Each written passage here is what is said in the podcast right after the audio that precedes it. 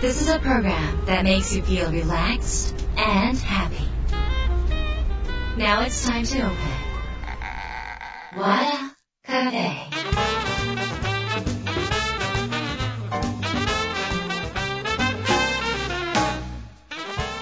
カフェのオーナー和田博美です。やる気満々の人もちょっと明日が憂鬱な人も明日笑っていけるよ。う今夜もワクワクをお届けします。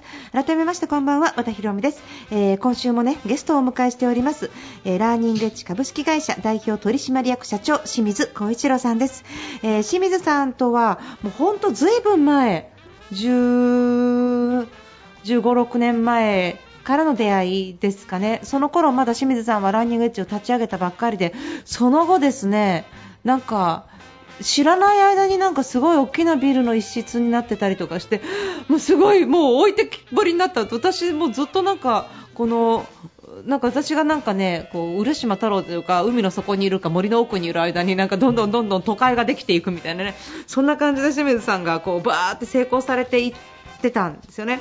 最近ねなんかこのまたちょっと雰囲気が変わったということで、えーなんかこの満徳経営の勧め100年続く一流企業はなぜ絆と徳を大切にするのかっていう本を出されて中身読んでみたら僕は全然変わったっていう風に書いてあるしあの前の清水さんもすごい素敵な方ですごいエネルギッシュな方だったんですが、えー今回またなんかさらになんていうのかなステージアップされたバージョンアップされたうわもう成功っていうかね本当に人間的に徳を積んで大きくなる人ってこんな風にこう器を大きくされていくんだなっていうのを清水さんの本を読んでねすごい感じたのでぜひラジオに来てねお話を直接お伺いしたいと思って今日お願いして来ていただくことになりました。今回の清水さんのお話はこういう経営とかねそういうのに関係なくこれからどんな風に生きていったらいいのかっていう指標になると思いますのでぜひ、えーゆっくり聞いてみてください。和田博美の和田カフェどうぞ最後まで楽しんでてください。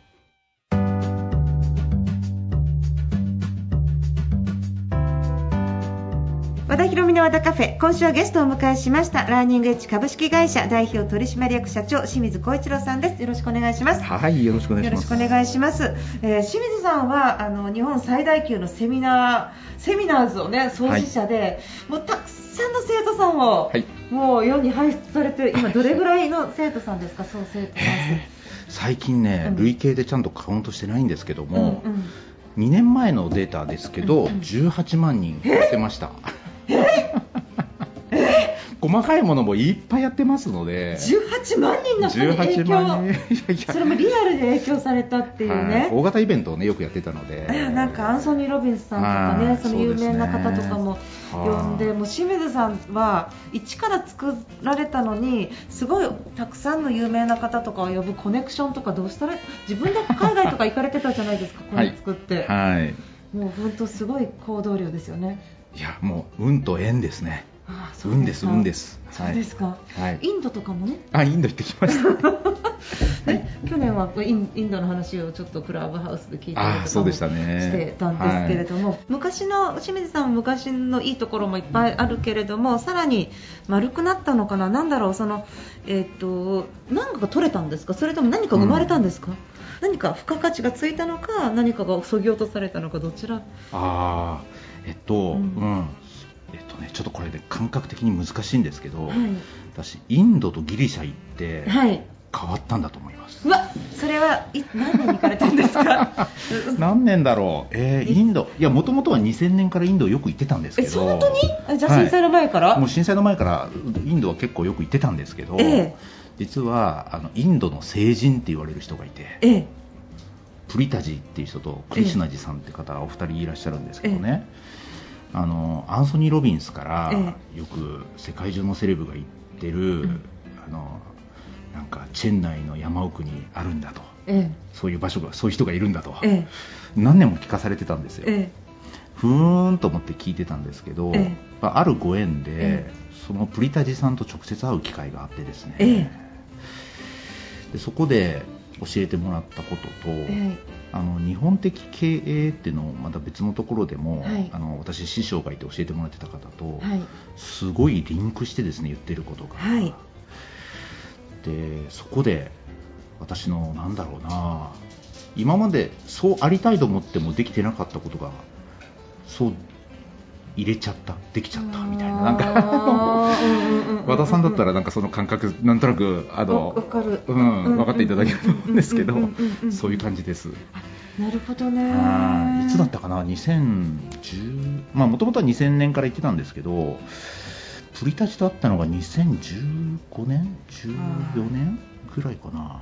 から少しずつ清水さんの中で変化が起きたってことうん。なんですね。はい。おーすごいですね、最近の清水さんは、はい。バント経営のすすめっていう本も書かれて、はい。えっとご自身が著作の中でも私が変わった、うん。以前の私と今の私は変わった。でうん。経営も変わった、清水さんの変化とともに日本も変わった。世界も変わったっていうことなのかなと思うんですが以前のご自身今、はい。以前の経営今とかこれからっていうのはどんな風に変化があるっていうふうに思われてるんですか？はあ、もうね、はい。和田さんともお付き合い長いですから、は多分以前も今も両方見ていただいて、感じていただく部分もあるかもしれませんけど、昔は、あのーある意味で、うん。そのちょっとつ盲信というかとにかく大きいこととか、一気にやるぞみたいな、パワーで押し切るみたいなところがすごく強くって、はい。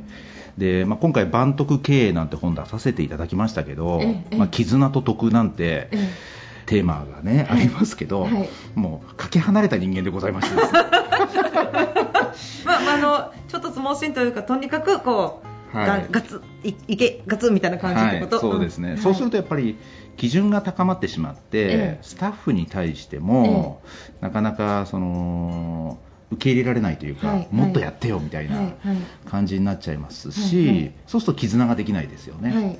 でうまくいかない、はい。はいでも目指しているところはもっとこうしたい、ああしたいっていうのがあるので、そこの矛盾を感じながら、ええあのまあ、全部自分で抱えるしかないっていう、はい。大変だったんですよね。で今はおかげさまでそこが、えあのいろんな、まあ、先輩経営者たち、はい。特に世界的な先生も含めて、えインド人も含めて、え。いろんな方と出会ってあこれなんだみたいのがやっと見えてきて、特に東日本大震災以降でしょうかえね、はいはい。日本的価値観とかがまた見直されたり、はいみんな神社に行くようになったりとかしはいはいはいはい。はいてで私もそういうの昔から好きだったんですけど、はい。そういう温度感のあり方、はい。今まで好きだったものがあこうあればいいんだっていうところとつながってうんうんうんうんうん。生きやすくなったみたいな。そうだったんですね、はい。じゃあ、えー、と今のタイミングで、まあ、この本も出されて、はい。でこれからどんどん世界が変わっていく中であの逆に言うと清水さんが先に変わってくださって、はい。その後ついてみんなが変わっていくのかなって、はい。でも変わらないと多分あの昔のまんまだと生き残れないんじゃないんですか？いやそう思います、はい。ですね。あのそういう意味ではアンソニー・ロビンスもすごい変わったんですよ本当？彼も昔と全然違います。ですね。今日聞きたかったのは、はい。成功哲学捨てるって言ってアンソニー・ロビンス成功哲学っぽいこと言ってたよなってすごい思ってて いけたみたいなね。なんかこうあの思えば火は渡れるんだみたいな話がずっとあったかあったから、はい。そのイメージ強くって、はい。清水さんの口から成功哲学を捨てるっていうことと、はい。今まで教えられてた授業っていうものはどういうふうに変化があるのかなっていうのはすごい興味があって。はいはい。ででそしたら今、アンソニーさんが変わったっていうことは授業も変わったのかなっていうそのそのちょっと下り教えていただけますか？えっとですね、はい。私ギリシャに行ってって話もちょっとしたんですけど、はい。あのギリシャから生まれたのが西洋哲学はい。で、ええ。そこにいわゆるキリスト教的なえ主観っていうんでしょうかね、まあ、ローマでそれがくっついて、うん。西洋的なものの見方が発展していっあの西洋的な資本主義社会って生まれたんですよね、うんはいはい。でそこではアンソニー・ロビンスもうん。ブライアン・トレイシーも、うん。金持ち父さんのロバート清崎さんも、うん。みんなお金持ちになることがうん。唯一の正解だったわけですよ。はいそうね。成功してお金持ちになろうみたいな。ロバキオなんてそのいやもうまさに。まさにそのど真ん中じゃないですか。そうそうそうなんです。はいえでもちょっと日本人的に言うと、東日本大震災以降、うんいや西洋でみんな勝ち組負け組とか、うん。四半期決算が出てれば OK、うんうん。儲かってる社長が偉いって温度感とかが、うん。ちょっと違うよねみたいな、はい。ちょっとなり始めたじゃないですか。なるなる。うんなってる。ううん。ん、あのその温度感は何だろうなと、うん。ずっと私違和感を感じてたんですね。で、はい。実はあのロバート清崎さんから主催イベント主催しろ主催しろってあのあまりにもいつも人集めちゃうもんだから リクエスト受けたんですけどすごいな。ですけど、うん断ってたんですね。あその温度感が。違う温度感が違うと、うん日本人的に言うと、うん。金持ちだけじゃなくって、うん。もっと豊かに幸せにとか、はい。人との絆とか、はい。その商売でもはい。信頼とか、はい。儲かってるからいいっていうのばっかりじゃないのを感じてて、はい。はいロバート清崎さんのイベントはうちはもうやらないと。ええ。えで主催する人がいたらつなぐからっていうようなことで、エージェント的なサポートはしてたんですけど、えはい。うちはやらなかったんですよね。うん。でアンソニー・ロビンスがいつ変わったかっていうことで言うと、うん。やっぱり彼がねインド行ってから変わったんですよね。か。彼がインド行ったのは何年ぐらいですか？彼がねインド行ったのは多分ね2010年前後ぐらいだと思あいます。じゃあ2010年以前のセミナー内容とそれ以降は徐々に変わってきてるんですか？違います。おお 本だから当受けたいじゃん、はいあのー それなら受けたくなる。彼は今までもちろん愛だとか、あの人への思いやりとか言ってたんですけど、うん。その言葉が成功するための愛だしうん。成功するための思いやりみたいな感じだったんです。豪邸を建てたらいいみたいなイメージがあるのよ。そうわかりますわかります。あのあの感じから、うん。本当に愛の人になったなってみんな言うんですよ参加された方が。あ本当ですか。もともとそういう要素も彼やっぱり持ってたんですけど、うんもう全然15年ぐらい前と最近の10年ぐらいはもう別人のようですね。じゃあそのギラついた感じは取れたん？ギラついた感じはもうないです。あーもちろんパワー、あのいやいや、もともと、もともとはギラギラでしたから。ギラギラなんかのギラつ。そう達成するぞ、達成するぞみたいな。いやいや彼の言葉で言うと、うん。もともとはうん。みんな peak state で生きなさいと。うん peak state。だから、状態をピークに持っていって、人生ピークに持っていって達成するぞ、はい。あの、もっと上に行くぞみたいな。ええ。 peak state っていうその最高の状態を自分で作ろうっていうことはい。をずっと伝えてたのが最近、ええ。ここ10年がえ beautiful state に生きようよって言うんですよ。へえかっこいい。美しい状態こそが人生の豊かさだよねって。へえもうもう温度感が全然。あなるほどね。でもやっぱりそんな風に全体が変わってきた中で、はい。清水さんがじゃあこの、えっと、これからは、まあえー良いことをしていくっていうこと、要はそれはつまりはお金儲けに走らないっていうことって言い切っちゃってもいいんですか？えっと、うん。実はうん。これ両立できちゃう、両立。はい。その辺で誤解されると思うので、はい。ちょっとそこを抑えたいなと思うんですが、はい。お願いします。はい。はい。この「万徳経営のすすめ」って本ではい。書かせていただきましたけど、うん。簡単に、まあ、万徳ってもうそもそも読みづらいというか、はい。絆と徳で万ってう、ん。で徳なんてこれ、はい。パソコンで変換しようと思っても万徳って打っても出てこないですから清水さんの造語で。すそうですはい。私の造語なんですよね、はい。でもこの考え方って、うん。インドに行ってもうん。ギリシャに行っても、うん。アンソニー・ロビンスが言ってることも、うん。この日本の素晴らしい経営者で、まあ、本の中では鮎川義介さんっていうあの日産とか日立とかを作られた、鮎川さんはい紹介させていただきましたけれども、渋沢栄一さんも言ってることも全部まとめるとこれに尽きるなと。なるほど、うん。でつまり絆うん。を作るうん。ためにうん。相手に良いことをする。うん。相手に良いことをすると、心がつながるっていう、単純な話なんですけども、はい。まあ、よりこの中で定義している明確な言葉で言うと、はい。万徳とは、はい。あなたが相手に良いことをするので、はい。ずっと一緒にいられる関係性あなたが相手に良いことをするのでずっと一緒にいられるって、うん。つまり私が嫁さんに良いことをしてればうん。ずっと一緒にいられるけれども、はいはい。良くないことをうん。するもしくは良いことをしてないと、うんうん。ずっと一緒にいられなくなっちゃう、うん。心が断絶してしまうわけですよね、はい。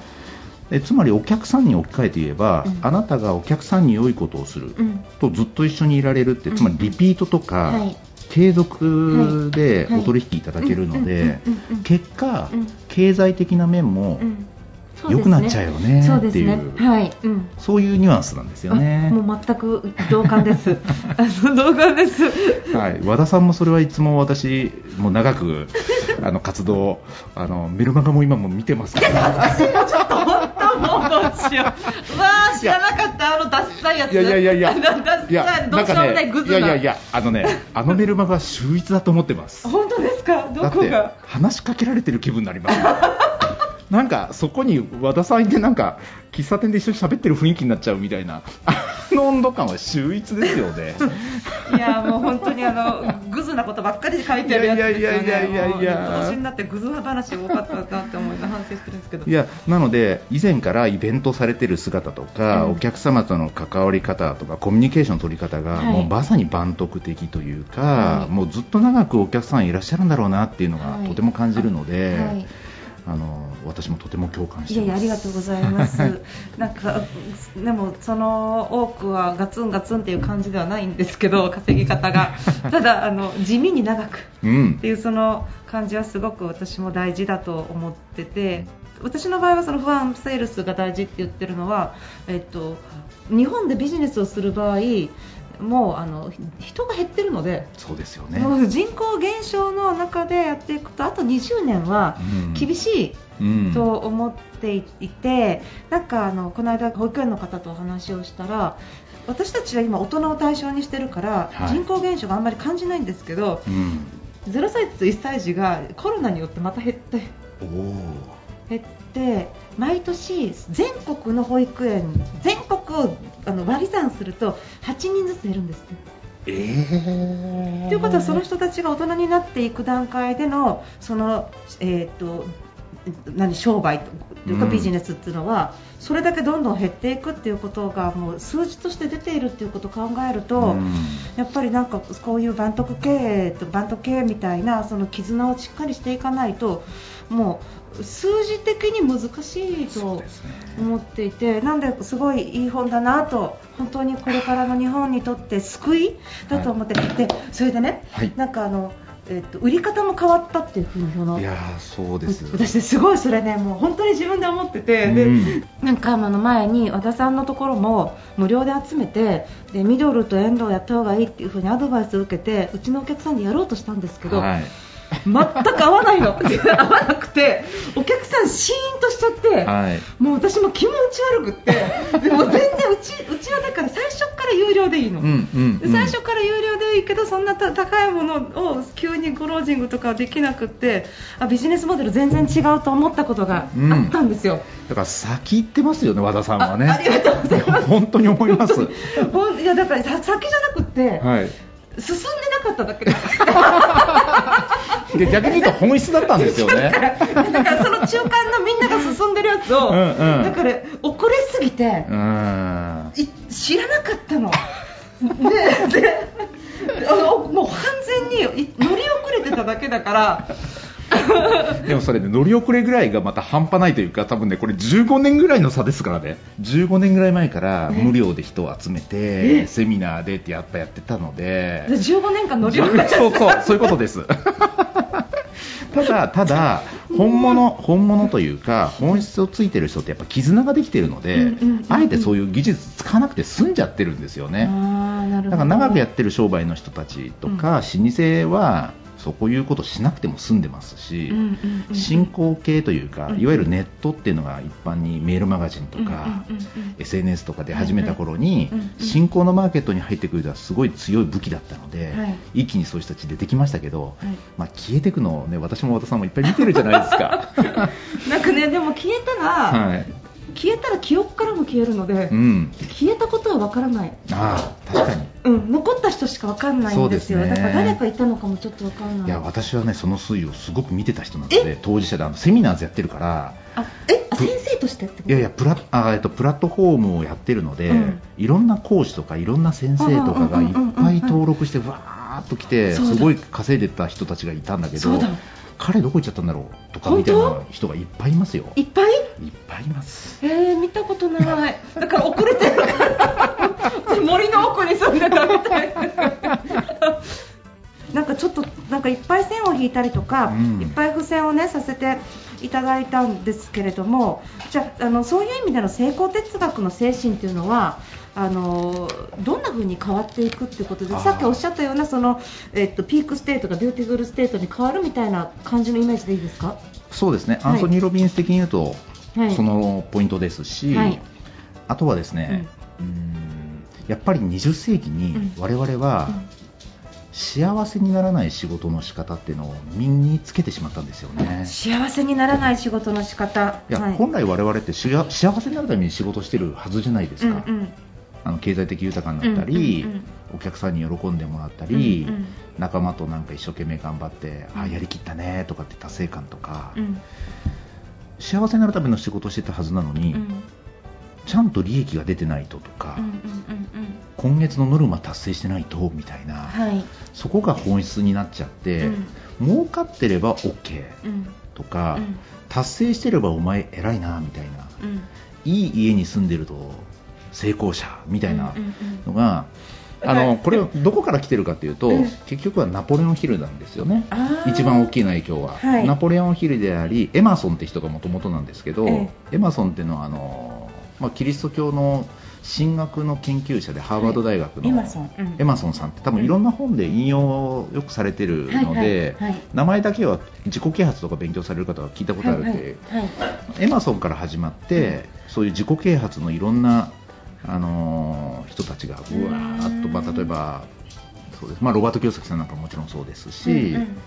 ポール・ジェイ・マイヤーさんとか、うんうん。まあたくさんの自己啓発本っていうのが、あのー20世紀にわたってベストセラー本になって、うん。それが日本語に翻訳されてきて、うん。達成しないといけないとか、うんうん。稼いでないといけないいけないっていううん。負け組みたいのが刷り込まれてしまったので、うんうん。そこが我々がうん働き方改革で本質的に直さないといけないというか、その洗脳起きちゃってるというか、うん。背金教みたいな宗教に入信しちゃったのかなみたいな、お金が全てみたいな感じになっちゃった。っ うん。うん。ていうのは、多分我々みんな違和感持ってた。はい。苦しいし。うん。うん。だからそこをもっと幸せに働こうよ。うん。でもそれってすごく本質だしうん、絆だし、でもそれ、そうしてる人にこそ、なんか結果的には豊かになれるしっていう、うんうんなんかそれをこの本では表現したかったかなって感じですね。それが本当の成功うんですよね、幸せになりながらっていうことですね、はい。うん、すごいそれもすべて共感します、はい。幸せの形って一つじゃないのに、うん。なんか資本主義の中で同じ幸せを追いかけさせられたのかな、私たち。そうですね。んそうですね。うん。うん。うん。うんどどこから行こうかな、清水さん。どこから行きましょう？コストのかけ方にしましょうか。はい。の私たちは分断によってチャンスを失い続けているっていうところ、うんうんうん。えー74ページのところですね、はい。あの新規獲得コストについてどう思われますか、いや、もう結局、この絆がないと、うん。新規獲得にすごい予算取らないといけなくなる。そうはい。のが大変じゃないですか。はい、はい、そうなんです。しかもあの新規獲得にお金をかける以上に、うん初めての人って、うん。まあ、あの初めてのデートでもみんな緊張するもんじゃないですか、はいはいはいはい。知らない人とね、うんうん。映画とかって言って、はいはい。ちょっとどういう人かわからないのに、はい。みたいな、ええ。それって実はスタッフのストレスコストだったりとかあーなるほどね。お客さん側も会社が何を提供してくれるかわからない、うんとなるとお互いにうん。期待値がずれてたりとかすると、うまあ、出会ったばかりの彼氏彼女がやっぱ喧嘩しちゃったりとかね、うん。すれ違ったりとかみたいなうん。感じのことも含めて新規獲得コストってやっぱた あの高いです。高いですよね。た高いと思う、あなんかあのあと新規獲得させるから離職率増えるっていう。そう。それは絶対ある。どういうことはだから人材獲得コストもこれで上がるってことですそうもんね。なんです、うわー。でも同感です。うん、だからそうするとやっぱり相手に良いことをする、うん。で、えーずっと一緒にいられるっていうこのリピートうん。とリピートして絆ができている人からの紹介。そうですそうです、うん。がやっぱり無駄なお金かけずに無駄なストレスなく全く同じです。はい。やれるんじゃないっていう。あそうですそうです。だからその一旦ちょっと我慢していただいてねそのえっと目先の利益を。でも長い目で見てもらったらやっぱりちゃんとその収益は上がってくるっていうことですよね。そうですね。人事コストはどうですか？いやこれ人事コストがこれからより一層大きいと思うんですけど、売り手市場ですよねまだまだね、はい。うん。あの人口どんどん減ってくる、はい。労働人口もはい。減ってくると、はい。人取れないですよね、はい、うん、はい。採用できないので、今いる人を大事にするしかないっはい。ていう結論に至るわけなんですけど、もう今人取れないで採用広告出しまくる。はい。ですごいお金かかりますから。かかってるはい。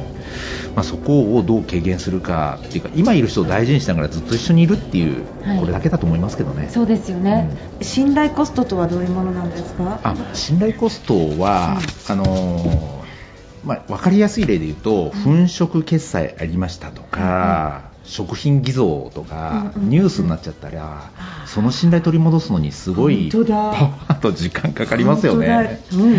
本当渡部さんも復活までだいぶかかりましたもんね、そう考えると、まあ、特に今、テレビとかでのそういう粉飾だとかじゃなくても、今、SNS とかであの会社ってさーって簡単に言われちゃう、ツイッターでも、フェイスブックでも、インスタでも、ってなると、そのちゃんとやってこいよっていう、しっかりやってこうよって、普通に人と人とで付き合っていけばいいのに、はい。なんか無理に売ろうとかしちゃったり、ええ。無理に利益出てるように見せようとしちゃったりすると、やっぱ大変なので、ええ。その信頼っていうのって積み上げていくしかないから、ええまあ、今はちょっと目をつぶっても、長く考えたら絶対元取れるので、はい。あの普通にやったらいいんじゃないっていう。そうですね。結局最後に得するんですもんね、うん。うん。いやもうあったかいな。はい、と思ってますし、はい。あと加えて言うならば、うんうん。昔って、うん。SNS とかない頃って情報伝達とか、人が知るまでって、うん。メディアとかに出ないとわからなかった、はい。からある意味であの正直者が損をするっていう時代って昔あったと思うんです、でも今は、うん。正直者がうん。本当は長い目で見れば得をする、うん。っていう長い目で見なくても、うん。正直者の方が得しちゃうのが早くなった。って気がします。ありがたいです。ありがたいですで真面目に正直にやってたらなんかその温度感というか空気が、うん。SNS とかから匂ってくる、っていう感じですかね。なんか人柄とか人間性みたいなものも言動行動で匂ってきますもんね。そうなんです。ななんかそれすごいわかります。やっぱりどんなにいいこと言ってもやっぱりなんか搾取されそうな人から距距離を置きたいそうですね。思います。ん。一つ質問したかったことがあって、はい。あのカスタマーサクセスとはい。バント経営のなんかち同じなのか若干ちょっとそれがこうニュアンスが違うのかっていうのはちょっと聞きたいことであカスタマーサクセスってどちらかというと、うん。機能的価値を提供してるんですよね。機能的ねああの Amazon みたいなやつ？そうポイントがつくし、うん。あのこれが便利だし、うん。あのこういうことが表面的にというか目に見える形で役に立ってるって今までは商品を売るときにうん。特徴で売れたんですよ、特徴で売れたのが、うん。これからはベネフィットを表現しないといけはないい。ので、今までの特徴って例えばこういう、今ちょうど収録してますけどこの機材はうんうんうんうん。こういう高音質で撮れるとか、うんうんうん。長時間撮れるとかっていう特徴だけじゃなくっはいてベネフィットっていうのはええ。買ったらこんないいことがあるっていう、そのもっと持ち運びが便利とか、うんうんうんうん。その使用した時の機能、うん。特徴というより機能うん。で、えー表現するのがベネフィット、うん。うんうんうんそっちの方が売れますよって、はいはいうん。でもベネフィットを打ち出している例えばポイントお得だとかって言われても、それでそそられるかっていうと、うん。もうそそられないですよもう無理なんでね。すよね。うん。だってもうみんな言ってるし、うん。痩せるしとか言われてもって、うん。でも本当はその先にあるん。世界観が欲しいわけですよね。あこの本に書いてありました世界観、うん。世界観を表現して、うん。その感情的価値を感じたいんですよ、機能的価値じゃなくて、はい、もっと、あそうそう、そう言ってもらいたかったっていう、つまりそれは人間理解がないと、うんうん。あの大くくりにして、皆さんこうだよねじゃなくって、もう少し一人一人の感情的価値、うん。彼らがどんな人で何を求めているのかっていうところの理解を常々感じ取りながら表現していってあげないと、ん。ああ、そうそうそうなんだよねってこの共感とか反応率が取れないので、うんマーケティング的にはうん。広告っても売れないというか元が取れない。あ。大金を使わないと露出量を増やさないといけない。っていう罠にはまっていくんですよね。そういうことなんですね、はい。機能的価値から感情的価値にうんうん。シフトしていかないといけないんだろうなって思ってます。でもそうじゃないと心動かされないですよ、はい。私も。そうです。うんななんかはい。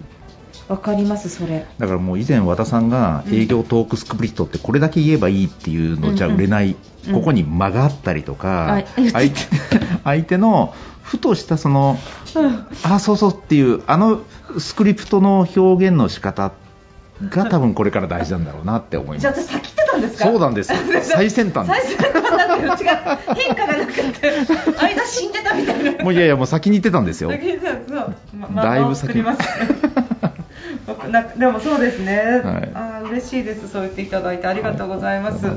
じゃああのえーっとちょっとまた私も一緒に、はい。なんかちょっとあのぜひぜひ。ファンセールスの本まだ出ないかな？5月って遅れるかな、うん。でもなんか言ってること多分共感するポイントがいっぱいあるのでよろしかったらぜひお願いいたします。ぜひお願いしますお願いします。はいということで、えっと今日はですね、清水さんにバンド経営のすすめについて語っていただきました。ありがとうございました。ありがとうございました。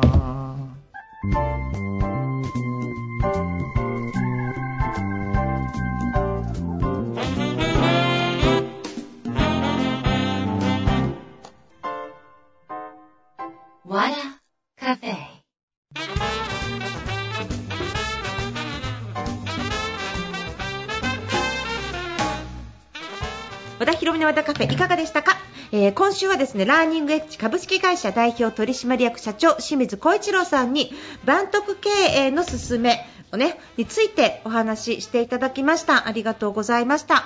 えーとまあこれからこの絆ということでね何よりも大事なのが人とのつながり絆なんだ。そして、えー今までのこのギラギラした成功哲学っていうもののが歴史がまあ宗教的な背景それから西洋の文化から来ている。でそういうものが我々日本人にはちょっと違和感があったまま、えー知らない間にそういう、えー教育ね、を受けていた、ね、それがま達成とかお金とか大きな家を持ってなきゃいけないっていう成功だった。っていうことから大きく成功の意味が変わって大きく私たちの生き方が変わる。その、えーっとまあえ私たちのこのもっともっと生きやすい社会を作っていくための経営指標それから生き方の指標みたいなことを今日は教えていただきました。皆さんも、えこれからもっともっと、え幸せなお仕事幸せな経営そして、え心が豊かになって人とつながっていってみんながハッピーになっていくそんな、え生き方仕事をしたいと思われる方はぜひ清水光一郎さんの、